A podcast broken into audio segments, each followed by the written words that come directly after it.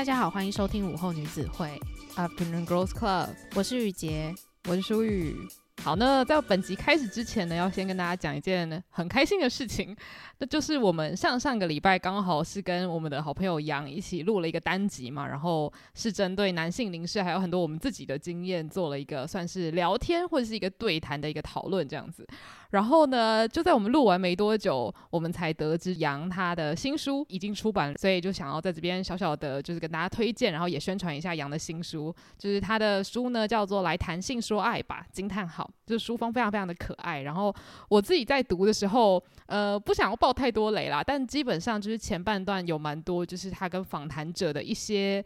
呃，也不算对话，比较像是他访谈之后的一些经验，然后也会介绍一些在情欲圈他觉得很棒的一些人这样子。然后我觉得我自己最喜欢的部分，就是他很多在对谈的过程中，常常会被这些访谈者去挑战，或者是很温柔的去提醒他说，有些时候标签。可以撕掉。那有的时候你也不用去太抗拒标签这件事情，因为其实也是一种让你了解世界的过程。那在看的过程中，也许有很多单集我是已经听过，就是在他的 podcast 里面。可是我觉得他的书有很多不一样的讯息，而且有很多很诚实的自我揭露。那我相信，如果你是对情欲，或是对杨这个人，或是对于爱这件事情很好奇的话，看这本书你应该都会很有感触。所以就在这边推荐给大家，可以去各大书局去看一下，这样子。没错，然后而且这次的书的那个封面设计我非常喜欢。对，而且这本书就是因为接下来这一年我们会有一个算是工作室的地方，所以我已经想说到时候我就可以把它放在那边，因为它整个摆起来就是非常的漂亮。我觉得就是很符合我对羊的想象。嗯，真的。好，然后今天在我们录音的这个当下呢，二零二二年就剩三天就要结束，就来到了二零二二年的十二月三十一号，同时代表着。有一个人的生日要到了，我没有想到，居然是这个。哦，对，没错，没错，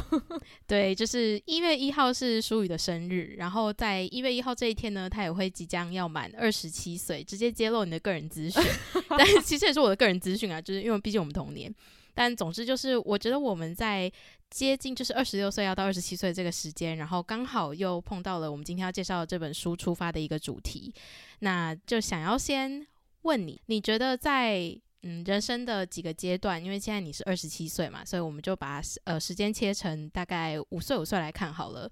从十五岁的你到现在即将进入二十七岁的你，在这些年之间，你觉得对爱一个人或者是被爱的感觉这件事情的感受是有改变的吗？或者是定义是有改变的吗？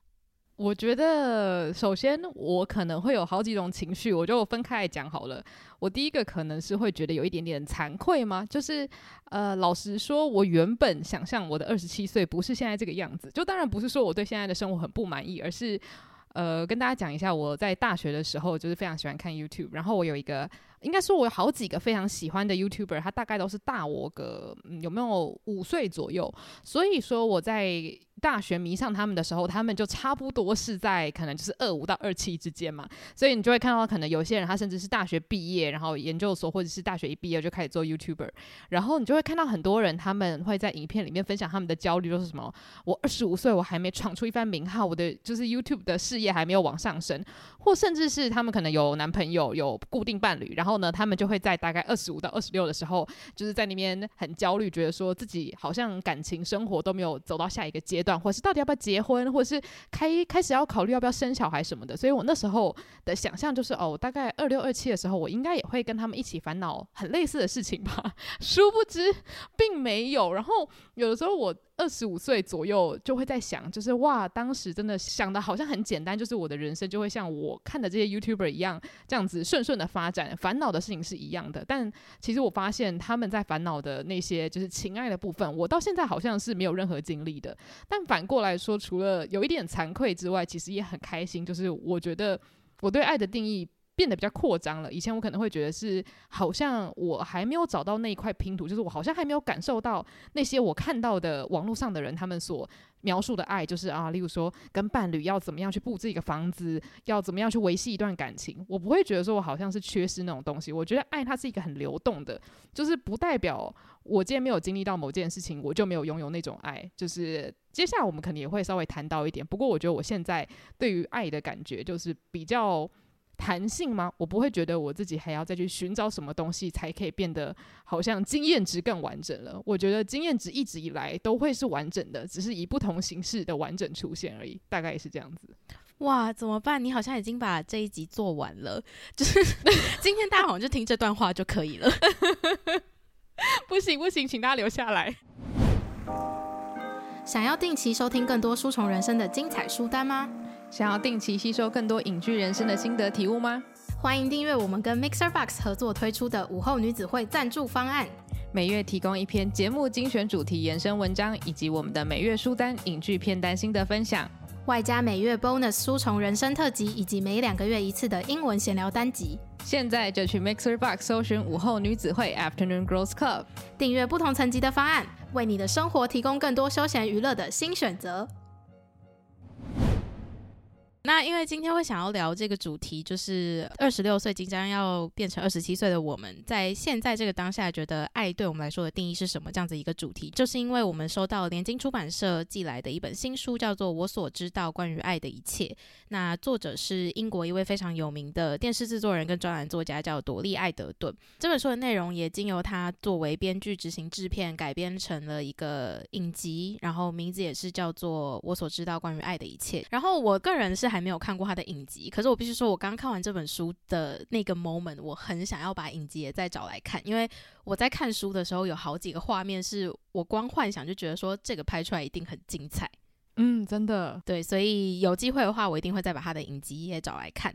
那今天就是想要跟大家介绍这本书，主要是因为，呃，其实一开始在看这本书的时候，因为它的切入点就是在。由这位作者朵莉·艾德顿去诉说他年轻的时候，也是差不多十五岁的时候，他的一些人生经验。那所以刚刚我在开头的问题也才会问舒宇说，你觉得从十五岁到二十七岁这个年纪之间，爱的定义对你来说没有什么改变？那爱的定义对于作者朵莉·艾德顿来说，从他十五岁到他完成这本书是三十岁的年纪的时候，爱的定义对他来说，在这个期间内改变了几次？那很明显的转变，我觉得是从就是一开始可能对于自己的不自信，或者是呃，很脆弱的内心，然后渴求外面的世界给他认同感，所以你的这个爱是一直不断向外面去索取的。你没有办法给自己很高的肯定，没有办法从身边自己可能真的很爱自己的人身上去得到这个爱的肯定。然后直到他三十岁，经历了非常多的事情，他渐渐的发现，其实他所想要的爱，还有他觉得合理。很棒的爱都是来自于这些身边非常非常亲近的人们，以及他朝夕相处，然后这些爱都是发生在很微小的生活里面的。嗯，所以我看完这本书的时候，真的觉得是一个很适合年尾的时候来看的书，因为它就会一直让我不断去回想说，这一年间我可能接收到了多少很小很小的爱，但是我没有发现的。然后经由这本书也提醒了我说，其实这些在周围的爱是一直存在的。对，而且我我我跟你的想法非常非常的接近。然后，因为这本书它其实呃算是自传嘛，就算它不是就是从你说我零岁开始讲到，你说我八十岁，它不是那种就是一个人到了可能人生真的非常非常晚期的时候才去回顾，它比较像是呃现在算是要进入他人生另外一个可能很辉煌的阶段，但是他去回头看他从当时在。很保守的学校里面，然后就很渴望可以得到男性的关注，然后一直到长大之后，可能经历了朋友，可能也进入恋爱啊，然后他有一些就是跟朋友间的拉拉扯扯，到他三十岁，对于爱有一些不同的体悟。我觉得这种自传很好的感觉是，他不会让你看完觉得说，哦，所以我要变得跟他一样，因为。你会发现，他到这个故事的最后，他是一个未完待续的感觉。就是也许他三十五岁，他再出一本的时候，他会讲出跟前面完全不一样的话，而这件事情不会违背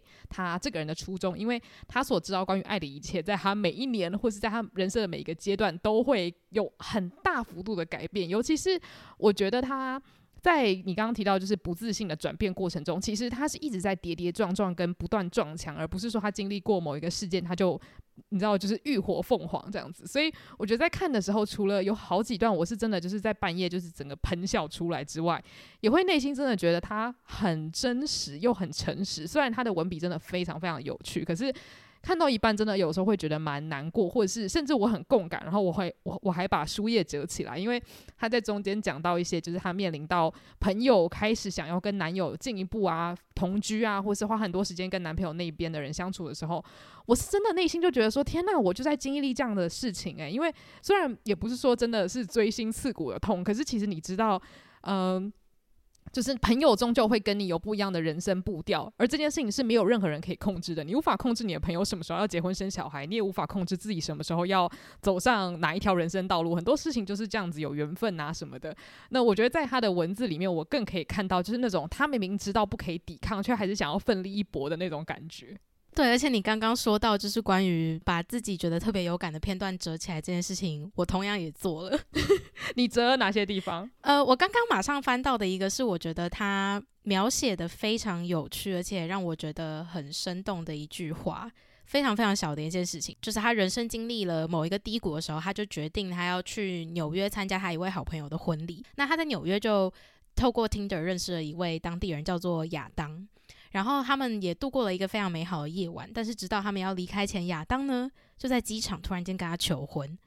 他就吓到想说这么突然，我真的要为了一个这个不认识的男人，然后就这样子嫁过来吗？可是后来他冷静下来之后，他就还是拒绝亚当，然后回到了英国去面对他应该要面对的一切。那他在这一段的最后就写到说，他有属于他的故事版本，我有我的，我们会带着各自的那一半，像带着少女们那种被剖成两半的俗俗的心形项链。然后我看完这一句的时候，我就觉得说，他怎么这么会形容？就是他也马上想到了一个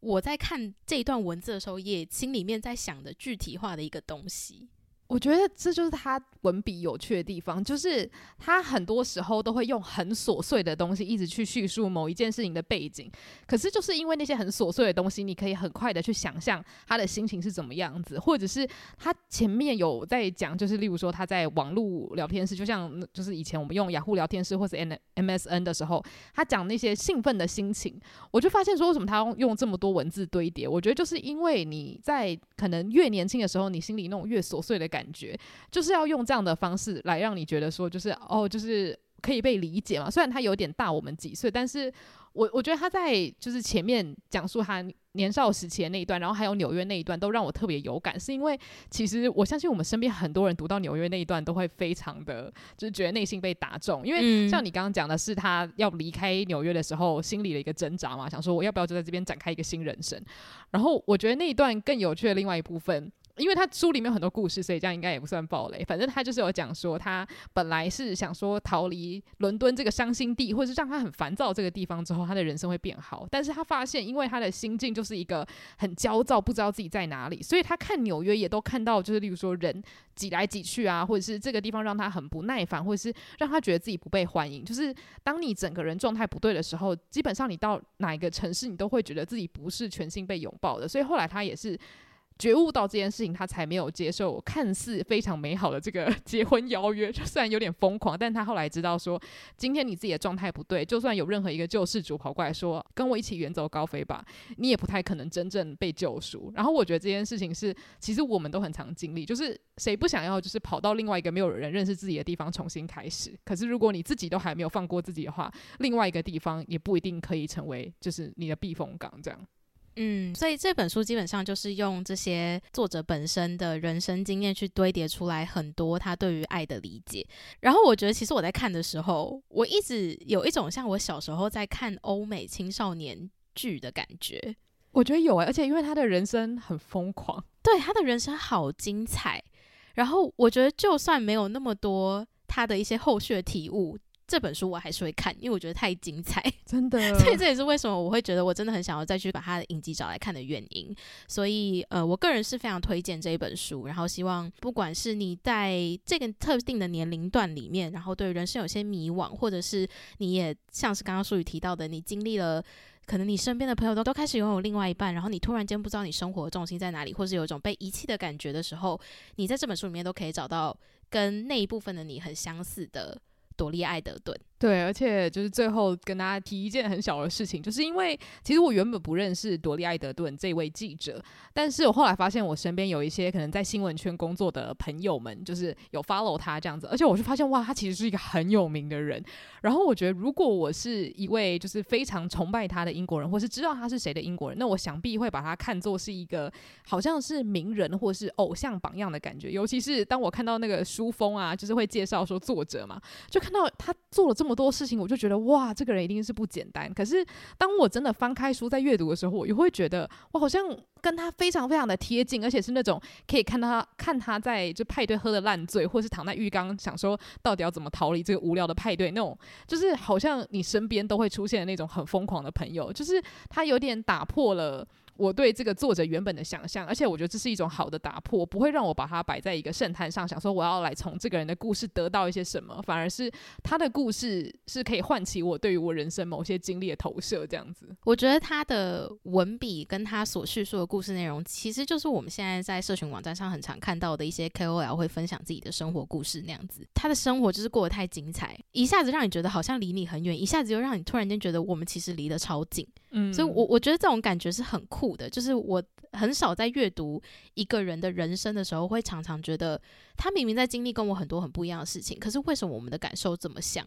嗯，真的好。那因为我们前面也聊了一下这本书里面关于爱的内容嘛，那想必我们自己也要分享一下，就是我们在这个年纪，呃，传统上来说，大家都会觉得好像过了二十五岁是过了一个坎。那我我不太确定我们自己有没有这样的感受。不过，既然就是在社会上，我们好像也仿佛跨了一个，就是门槛到了一个比较成熟的阶段，那我们就可以来聊聊，就是在二十六即将要变二十七的这个时间段呢，我们对于爱有什么样子的想法？那我们就可以来聊聊。我们有没有几条是目前对于这件事情我们的一些信条吗？首先我，我我想说，我先来听一下雨洁的好了，我还蛮好奇的。好，我的第一个是，我觉得现在的爱对我来说是，呃，大家一起相处的时候，我们不用特别去定义或者特别去宣告说我们是一起的，就让人家觉得我们是一起的，会很抽象吗？啊，怎么办？诶，我跟你讲，我有一个我觉得很像的，诶。啊，那你可以说你的那个很像的是什么？好，因为我我本来还把它放在最后一个，嗯，但是好，既然你都说了，我就来讲一下。我写的是希望自己可以不要预设每一段关系是什么模式，把每一段关系都创造新的意义吧。啊，我们的有很像吗？但是因为我刚就我刚刚内心就是很纠结，就在想说我不太确定，我觉得很像跟你的很像是不是一样啊？所以你你先解释一下，你觉得就是。呃，不用特别跟别人说我们是一起的，就是一起的，这样子的意思是什么？我觉得好好笑。我们刚刚马上被别人看破手脚，想说这两个人是假朋友吧？默契有够差诶、欸。好，我的意思是指就是，呃，我以前常常在想说，爱就是包容嘛，就是对我来说，这个包容在以前的我会觉得，这个包容就是不管我今天是怎么样的，你都会爱我，所以是一种无条件的爱的感觉。嗯、但现在对我来说，这个包容感比较像是。我们长时间相处在一起了，然后我们的整个氛围是整体的，所以每当我们进到一个环境里面，然后在这个环境里面，你周围都是你熟悉的人的时候，你永远都会觉得自己是被包容的。也就是说，你说出什么话，或者是你做出什么行为，都是可以被接受的。但是那个可以被接受，不是说哦，你可以无理取闹或什么，而是因为大家都很认识你，大家都知道你就是这样的人，你就是会做出这样的行为。哦，那我这边先道歉。我发现这两件事情完全不一样，我觉得好好笑。但是我觉得你说的非常好。对，所以意思就是说，这个叫做我们不用去特别定义说，我们就是好朋友，我们就是永远都是一群人，我们是一个整体，而是你只要进到这个空间，你就会觉得自己是被很好的接受的，然后我们是一个整体的这样子的感觉。嗯。好，那我就顺便接续，就讲一个我刚刚误会的这一条好了。好的，请说。就是我我觉得某种程度上来说，算是有一点连接，只是我的这一句可能它更广泛一点点。我刚刚说的就是不要预设每一段关系什么模式嘛。其实我很大程度，当然就是也有在指爱情，但是如果要我具体去想的话，目前我比较想到的是友谊嘛。因为其实我们前面也很常在单集里面讲到一些关于友谊神话的部分。然后像我们讲到女性友谊神话的时候，我们自己也有提到说。关于最好的朋友，或者是所谓的朋友圈这种东西，其实它是有一些大家想象中应该要是什么样子的模式存在。就像是大家想到哦，找伴侣的话，可能会觉得说，那就是呃找一个人一生一世永不分离，大概是这样。就是我们在电视上看到也是这种模式，这个就是一种预设嘛，或者是跟你跟一个朋友在一起，你们就应该要互相包容，或者是你们就应该要在生日的时候互送礼物，然后在网络上 take 对方说你是我的好姐妹，这些都是一种预设模式。但是我觉得在现今的当当下，我越来越享受，就是我跟一个人，不管我们是朋友还是你知道浅浅浅的君子之交，我觉得就不用特别去定义，只要我跟这个人相处起来是我觉得心里开心，或是我觉得他也会对我好，就是一种互相。只要我感受到这样子的感受的话，我好像不需要去特别跟别人或是跟自己解释说我们两个之间关系应该要走到哪里去，反正。就是，其实我觉得在友情里面这种事情是很可以存在的。就我觉得爱情的话，当然有有些人会觉得说一定要去定义它，但我觉得对我来说，友情的话好像没有这个必要，而且它反而会比较多有可能性的感觉嘛。就是不太会需要去用规则来去牵制说我们应该要一起做些什么，我们才是朋友的一种。对，我觉得你说的没错，诶，就是一种呃，在跟自己相处的很舒服的人一起。在外面走跳的时候，你完全不会觉得你是有必要去跟别人宣告说，譬如说像我们之前有在单集里面提过，譬如说购买一些友情信物啊，或者是 在社群上面大肆的宣扬说，今天是我好姐妹的生日，然后我祝她什么永葆青春之类的，就是你完全不用特别向外人去解释你们的关系是什么，而是在你心中，因为你跟他在相处的当下就是非常舒服，所以不管别人怎么看你们的关系是什么，但反正在你心中，他就是一位非常好的朋友，这样子。对，没错。好。那你的第二个是什么？好，那我的第二个是你永远可以改变你的想法，以及爱的形式有很多种，而且你是非常有能力可以维系感情的。那我必须说，这一条是有一点点被作者启发。启发的原因是因为其实因为作者他也是一个长期单身，虽然一直可能有在不同的感情世界中跳来跳去，但是一直都是一个。单身女郎的概念，虽然有的时候是非自愿的这样子，所以她很长期一直有在想自己到底有没有能力维系一段感情。然后有的时候我跟朋友聊天的时候，我们也会在讨论说，诶，我们到底有没有能力去维系一段爱情关系啊？因为我们没有这样的经验嘛，就像是没有高空弹跳过，我们就会觉得，诶，可能我做不到哦这样子。但是在这本书里面，刚好就是作者他的朋友就很理所当然跟他说了一句说，可是我跟你的关系已经持续那么多年了，你当然有能力维系一段很长久而且很健康的关系。啊，然后我就看到那句话，我就觉得仿佛好像也是在跟我自己说，就是你你在傻什么？就是你身边有这么多有趣的关系，这么多就是健康的关系，你从来都不曾怀疑过自己有没有能力。但是为什么每当到爱情的时候，你都会觉得哦，我没有经历过，是不是因为我爱无能？所以这件事情是我目前体会到，就是我好像不太需要一直在去质疑自己有没有这样的能力，因为这个能力应该是存在的，对。诶、欸，我的第二个也会跟你的很像。我的第二个是爱是有很多样子的，它不是只存在于就是我们从小看到大的这种比较熟悉的情爱关系里面，更多的还有像是家人之爱、朋友之爱以及自己对自己的爱。嗯嗯嗯嗯，我觉得这真的是一个，嗯，我今年这几年，特别是疫情之后，嗯，我觉得很有感受，就是跟家人之间的这个感情吧，就会让我真的觉得说，哦，陪伴真的好重要哦，这样子。真的，而且就是，其实你有听过很多人讲，就是他可能到他人生的某一个阶段，他会突然觉得说啊，他很后悔没有好好去，就是可能修补或者是去培养他跟家人之间的感情。那我就会觉得，好像其实这件事情对很多人来说是生命中不可或缺的元素。可是当我在思考我到底缺少什么的时候，我永远都是想到啊，怎么办？我恋爱经验很不够，我是不是缺少什么？可是我没有想到的是。这些时间我有拿去做一些很有意义的事情，例如说跟家人待在一起，或者是跟朋友待在一起。为什么我不去庆祝我的这些所谓的成功？就当然不是说我做的比别人好，而是说这些事情我做了，我也得到了很好的回馈。为什么我不去看这些回馈，而是一直去看我没有的那些东西？这样子，嗯，对。所以确实就是以前在想到爱的时候，我也会一直在想说啊，可是在这种情爱关系里面，我真的是经验不足到一个极致，然后就真的会怀疑自己。究竟是不是可以爱人，或是有没有资格被爱？而且，其实老实说，我的下一个啊，几乎超级贴近你刚刚说的那个。我我直接就是照字面上的念出来哦。我写的是：当你怀疑自己是不是错过什么的时候，看看一路上有多少爱你的人。虽然这句话听起来超鸡汤。但是它非常的真实，就是因为其实这句话就有点 formal 嘛，就是你一直在想我是不是错过了某一些好东西。但是实际上，有的时候你在怀疑自己是不是值得被爱的时候，那些爱你的人可能会觉得很委屈吧，想说那请问你是当我们塑胶做的吗？就是我们爱你都没有价值吗？这样子，我我有时候会就是假如说我看到别人觉得自己没人爱的时候，我内心也会想说，所以我对你好，你都觉得。不是爱，是不是？就是 会，你知道内心会一把火上来，觉得说为什么你都看不到？其实大家都在爱你。那我觉得同样的话也可以对我自己说，就是有时候你当然会觉得啊，我都没有谈过恋爱，是不是因为我就是一个没人爱的人？但是其实反过来想，就是爱你的人应该也会觉得很懊恼吧？想说就不是这样子啊。哇，我觉得我们好像过去真的是因为太在我们所认为的爱情世界里面太没有经验，导致我们会一直否定自己可能爱人或者是被爱的能力这件事。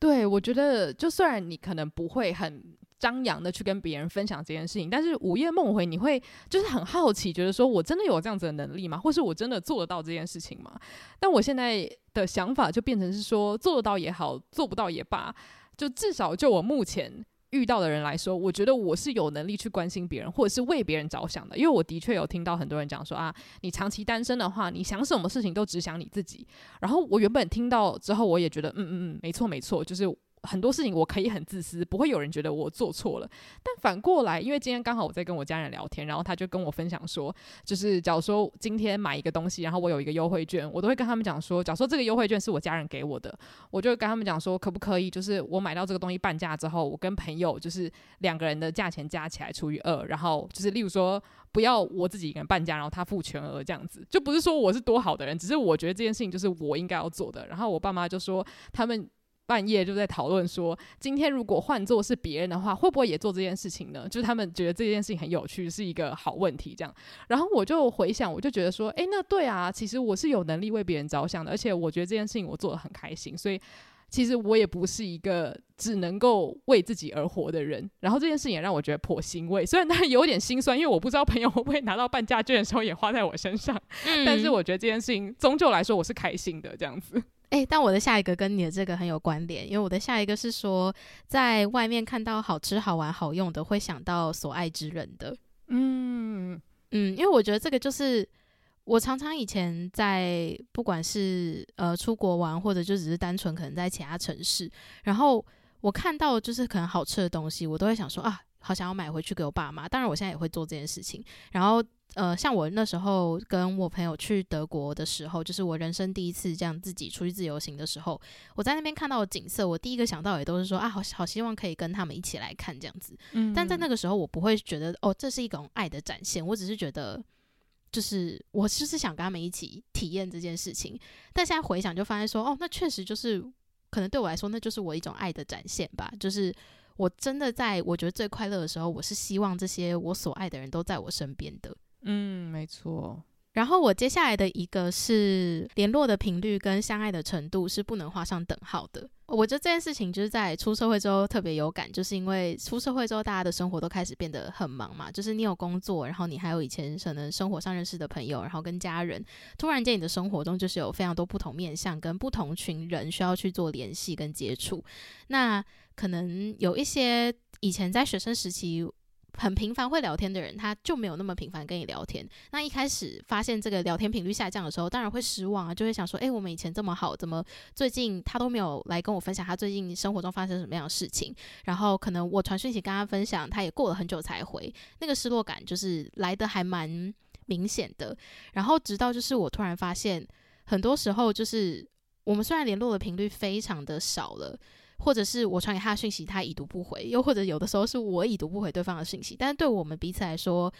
不管多相隔多久，就算是半年见一次面，我们都可以在见面的时候，像是就是无话不谈的好朋友一样，然后把这半年来所有发生的事情，在短短的可能几个小时内，巨细靡遗的跟对方补完了之后，马上那个熟悉感又回来，马上你都会知道说，其实我们真的还是很好的朋友。我们之间这种。所谓的情谊是不需要透过联络的频率，或者是不断的跟对方报备生活中发生什么样的事情去维持的，因为这个感情就是深厚到其实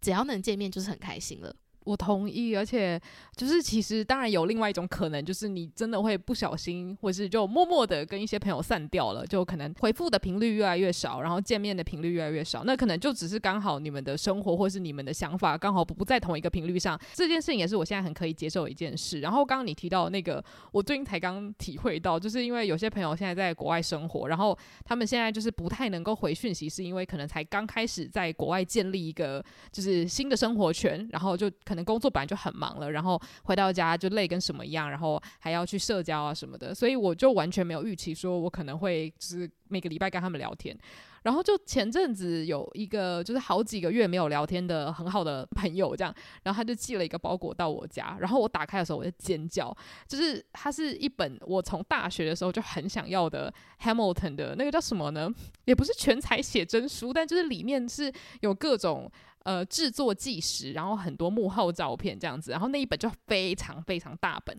然后他的那个明信片的卡片是他用自己拍的底片印出来的，然后因为他本身就是一个很喜欢摄影的人，所以我看到之后我就内心真的觉得很激动，就是觉得说哇，也太用心了吧，然后我我就很喜欢这种送礼方式，因为 虽然就是很多人都会讲说不要做什么手工艺品做给送给朋友，因为没有人想要那种烂东西，可是我就是一个很喜欢做手工艺品的人，所以有时候我就是会喜欢。写那种什么手作卡片，尤其是住得很远的朋友们，我就会想说啊，那就弄一个比较特别的东西，然后看到这个东西的话，会想到我。所以我看到我朋友这个明信片的时候，就觉得内心真的很暖。其实就有点像你可能跟三五年没见面的朋友，然后他可能就是终于有时间跟你约出来，然后你们一讲话就发现哦，完全没有变，完全不会就是大家彬彬有礼的说，哎，你最近过得还好吗？或是有没有什么需要我帮忙的？就是你们好像一秒钟就可以回到过去那个很开心的时光。然后我说那个。礼物的时候，瞬间也有那种感觉，就是有一种我们不需要跟彼此报备，也许就是看看对方的现实动态，知道最近对方还活得很好，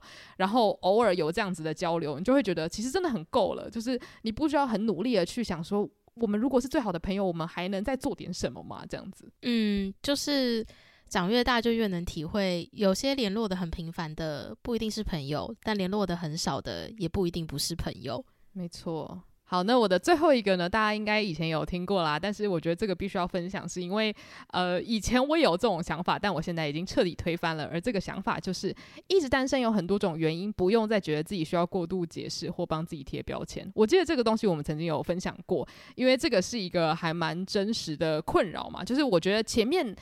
一直单身有很多种原因，这个我在大学的时候就已经彻底的就算是。嗯，让自己理解，就是这种事情好像不太需要去特别想象说啊，他一直以来都没有交男女朋友，或是一直以来都没伴侣，是为什么？但我觉得后面那一段，我花了一些时间，就是不要去帮自己贴标签，不要在别人好像有一个起手是要问你问题的时候，就说啊，因为我怎么样怎么样，所以我怎么样怎么样，就是不需要去特别解释自己。如果别人不懂的话，那就不懂吧，那也没关系。对，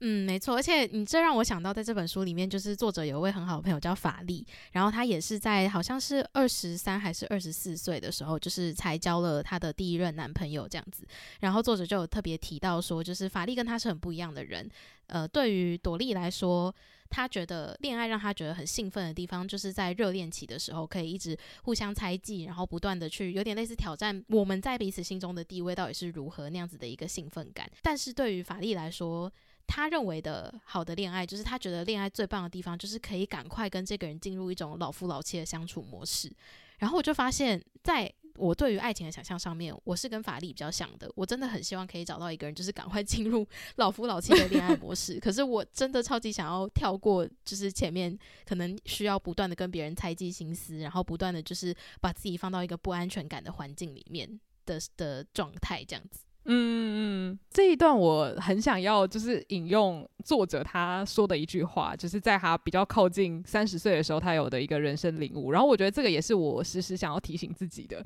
然后这句他是写说，尽可能不要批判别人的关系或者他们的处理方式，维持长远的恋爱关系是一项专业技艺。每个人都该采取适合自己的方式，即使那些行为在外人看来毫无意义也无所谓。这句话我真的是觉得好像可以一并。就是直接送给有投稿给我们，就是如果你有经历到说朋友谈恋爱，然后你真的觉得很痛苦的话，这句话我觉得就是送给你我，因为我觉得我自己也常常经历到这种心情，就是你不懂对方为什么会在各种情感关系做出就是某些选择，或者是你甚至会在想说，你以前不是更快乐吗？你现在为什么要把自己搞成这样，或是为什么我们现在变成这样之类的？然后我就觉得好像其实终究你无法去评断别人到底从感情中想要得到什么。就例如说，其实我还蛮同意。雨洁跟法力，就是我真的很喜欢那种很安稳的感觉，然后我觉得那个好像是感情里面比较容易带给我快乐的地方。但是你说喜欢暧昧期、喜欢热恋期的人，他们就不对吗？就完全不是这样子，就只是我们想要的东西不一样。而你去批判任何一方，都只会让你跟那个人的关系越来越远而已。嗯，对，我觉得这也还蛮好的，可以带到我的下一个，最后我自己最后一个对于爱的定义，嗯，就是。知道彼此的地雷，而且会互相提供替代方案。互相提供替代方案是什么意思？我想到一个最直接的，就是譬如说。我们今天在一个场合，然后你的其中一位朋友，他就是很不喜欢那种音乐很大声的地方，然后你一进去你就马上发现到这件事情，所以你就会马上替他想说，那我们也想要体验就是在夜店里面跳舞的感觉，可是这边的音乐真的太大声了，那我马上再找一个附近有没有就是比较相对安静，但是又可以玩得很快乐的地方，然后我们就去那边享受这样子。所以这个比较像是因为很了解彼此，所以愿意付出一点来帮彼此用最舒服的方式完成梦想吗？我觉得可以这么讲，然后为什么我会说跟前面你刚刚提的那个有一点点关联性，就是因为我自己的个人经验，就是可能有一方的朋友他们陷入了恋爱之后，他所展现出来的个性可能会跟你认识的他不太一样。可是如果你今天真的了解他，你发现这就是令他所快乐的事情的话，其实多退一步是没有关系的。嗯，当然如果你自己无法接受的话，那这个友情就是也不一定要继续存在啦。对，而且就其实有的时候可能人都是要经历过一段。也许是放飞自我，或者也许是迷失自我，你才会知道什么东西对自己是重要的。就像是呃，类似叛逆期嘛，我觉得可能也不能这样说。但是有些小孩他可能会有一段时间完全不想跟父母讲话，但是有的时候可能就是因为你经历过这段叛逆期，你才更可以知道哦，那。原先家人给我的关爱是什么样子的感觉？就有时候，如果你一直都觉得好，我一定要当一个乖小孩，乖小孩，乖小孩。也许你在二十七岁的时候想说，我要反叛，我我恨透这个世界都在压抑我。我觉得其实友情或者是任何情感都有点像这样子。就如果它是有一个很明确的枷锁，或者是我希望你可以用什么样的方式一直维系这段友谊的话，有时候反而会让彼此很窒息。就像你刚刚说的，就是有有的时候可能我们在陷入恋爱，或是我们跟家人待在一起的时候，就是会有不同的人格。而这件事情如果他没有好好的被接受的话，他只会。变成一种，我必须要在我朋友在的时候隐藏我这个，你知道，就是另外另外一个面向的我，因为我我不能够用我就是完整的方式被大家喜欢。那如果我的朋友有这样的感觉的话，其实我也会觉得很难过。虽然我觉得人都不是完美的，我们也不可能就是完美的去接受朋友的每个面向，但我觉得这是一个可以努力的事情了。嗯，就是爱真的是互相的吧？对啊，你有没有在乎一个人？你愿意为他付出多大的？让步或者是妥协，其实我觉得这些都是所谓可能相爱的展现嘛。嗯，但是那些妥协，就是也不是说你你要完全压抑自己，因为到最后就是会生病受伤的也是你自己，所以才说是互相的，就是。你今天的付出，如果你觉得有得到相对应的回报的话，那当然这段关系就是非常的平等跟健康的。嗯，诶，那我觉得其实如果啦，三十岁还可以再做一集的话，会蛮有趣的。就是搞不好那时候我们对爱的想法，或是对爱的一些就是解释理解，会完全不一样。嗯，我今天在想说要做这个主题的时候，也是想一样的事情。诶，我就想说，哇，那这个主题可能再过几年又可以再回顾一次。没错，我在看这本书的时候，我也觉得作者是很认真的在。记录，甚至是回想那个特定年纪的他，对他来说，爱的定义是什么？然后我在看他最开始写，好像是十五岁还是二十岁的时候，我真的看得好痛苦，因为我就想说，跟我想的差好多。然后我就想，如果他真的就停在这边的话，我就觉得这是一本跟我的价值观好有冲突的一本书。可是随着就是他的人生经验的发展，然后他也呃在不同年龄段提供了他对于爱的定义不同的想法，我就真的发现。人真的是非常流动的动物，就是大家真的会一直成长，而且那个成长的速度是超乎你想象的。我跟你讲，他中间有一一度，就是好像是在他可能二十出头的时期吧，他有一条他对于爱的解释，就是如果有一个人单身很久，那他一定有问题。你知道我内心就是射被射了大概 八十箭吧，我想说 你什么意思？还有他后面有很多不同的转变，不然我真的会哭出来。我跟你讲，我看到那边的时候，我马上先确认这本书还剩多少，还好还剩很多。我就想说，那他一定还有很多事情想要说。对，所以我就觉得自己很有趣，就是他年轻的时候所认为爱是什么样子的那些解释，很多是冒犯到我的，但是他后面又有很多又是跟现在的我是相符的，反而让我发现，或许真的是年龄段的不同，或者是人生经验的差别，就是大家对于爱的定义真的好广泛，就是每个人都有自己的一套逻辑跟一套就是自己信任的道理。但是真的是谁也不用说服谁，你就是照着自己的节奏，慢慢去找出这个年龄段现在这个时刻最适合你认为爱应该怎么被解释，然后舒服的过你的日子就可以了。嗯，那最后在结束之前呢，我真的蛮想分享给大家，就是作者在这本书里面有写的一句话，我觉得还蛮直白，但是又很温暖。他写说。在寻找爱的路途中，如果你觉得自己也许永远找不到了，这时请记得，你可能已经拥有了非常富足的爱，只是并非浪漫的那种。你拥有的爱可能不会在雨中吻你，可能不会向你求婚，但是会听你说话，鼓励你，让你重新站稳脚步。我觉得他他真的还蛮贴切的叙述出我现在对于爱的理解。就以前我很爱看偶像剧的时候，我会觉得说，这个就是我要搜集到的神奇宝贝，我就是要在雨中跟江直树拥吻，这个就是爱。嗯，但是我现在觉得，他当然也是爱的一种，就是在雨中拥吻也很好。但是我不再只觉得就是他是要搜集的神奇宝贝，就回到我前面的，我觉得它是一种很弹性的理解，它不再是一个很很僵化的定义了。这样，嗯。哇，只能说看完这本书，仿佛也带我们回顾了一下从小到大对于爱的定义，还有我自己个人的成长经验。我现在其实有点小后悔，就是我以前都没有写日记，要不然如果我有写的话，我真的好想知道我以前有没有一些很荒谬的想法。我可以说我在看这本书的时候，最大的一个感受就是他记忆力好好哦。对，因为我想说他写的有一些事情可能是什么，他中学的时候发生。我想说中学，我国中的时候我都不记得我那时候对爱的感觉是什么。没错，所以我觉得大家可以透过看这本书来回忆起自己的年少时光，因为他在讲他国中，应该说他中学那段。日子的时候，我就瞬间觉得说，其实以前发生过非常精彩的事情，我应该要把，哎、欸，等一下，我应该要去把我的无名小站救回来，搞不好里面会有很多好东西。对，我现在突然有一个点子，无名小站观战啦，哎、欸，他是不是可以找回来，还是不行？它有一个叫什么时光机之类的网站，然后是可以看特定时间段有被备份下来的截图画面，可是你没有办法就是。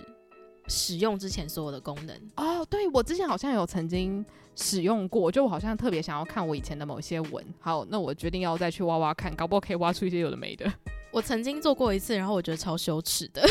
你说就是再也不想看下去，想说什么文章吗？也没有啦，就是但是因为它留存的内容没有很多，所以也没有多少是真的能够让我去深挖我以前到底写了什么。哦，对，就有点可惜，真的。对啊，如果大家你还有留有一些以前的记录的话，很欢迎可以跟我们分享你对于爱的定义有没有就是从小到大是有很惊人的转变的。就如果你有一些确切的记录的话，我相信这是会这会是一个很好的回忆之旅。嗯哦，而且我觉得呃这本书很棒的一个地方就是刚刚提到他对于不同年龄段有对于爱的定义有很多不同的解释嘛，然后因为那些解释都是很宣言，比较宣言类型或是一句话，所以其实如果他没头没尾出现的话，会让我觉得这个人。都在说空话，可是因为他前面就是结合了很多他的人生经验后，你完全可以理解为什么他会悟出这样的道理，或者是为什么对他来说现阶段这件事情对他来讲很重要，所以。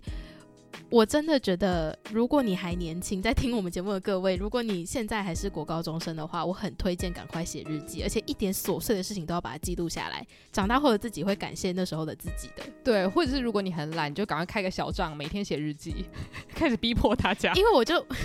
真的，因为我就想到说，我们那个年纪，我印象中我也是很喜欢写一些莫名其妙的青春疼痛文学，但是那个那个文学是语句而已，就是一句话，然后你就会想说，我为什么要写这样的话？你完全会忘记，它真的完全没道理，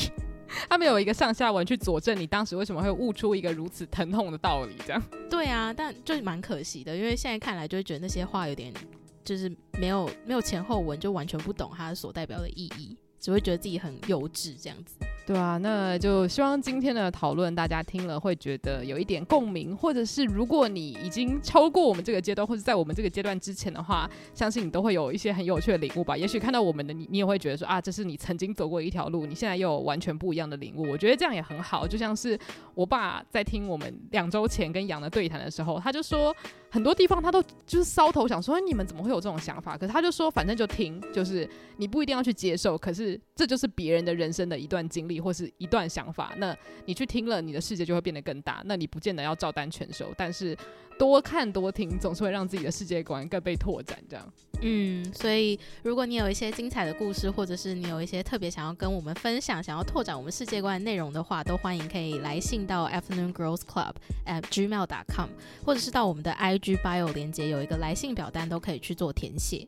对，那如果你想要在特定时间段留言的话，也可以到 Mixer Box 上面追踪我们。那我们的 IG 账号是 Afternoon Girls Club。然后喜欢我们这集节目的话，也欢迎到 Apple Podcast 或者 Spotify 帮我们留下五星评论。Spotify 也可以评分哦。对，它现在可以就是评星星了，虽然没办法留言，但是可以按星星。那就请，如果是透过 Spotify 收听我们节目的话，也可以到 Spotify 上面帮我们留下五星好评，谢谢大家。那午后女子会散会。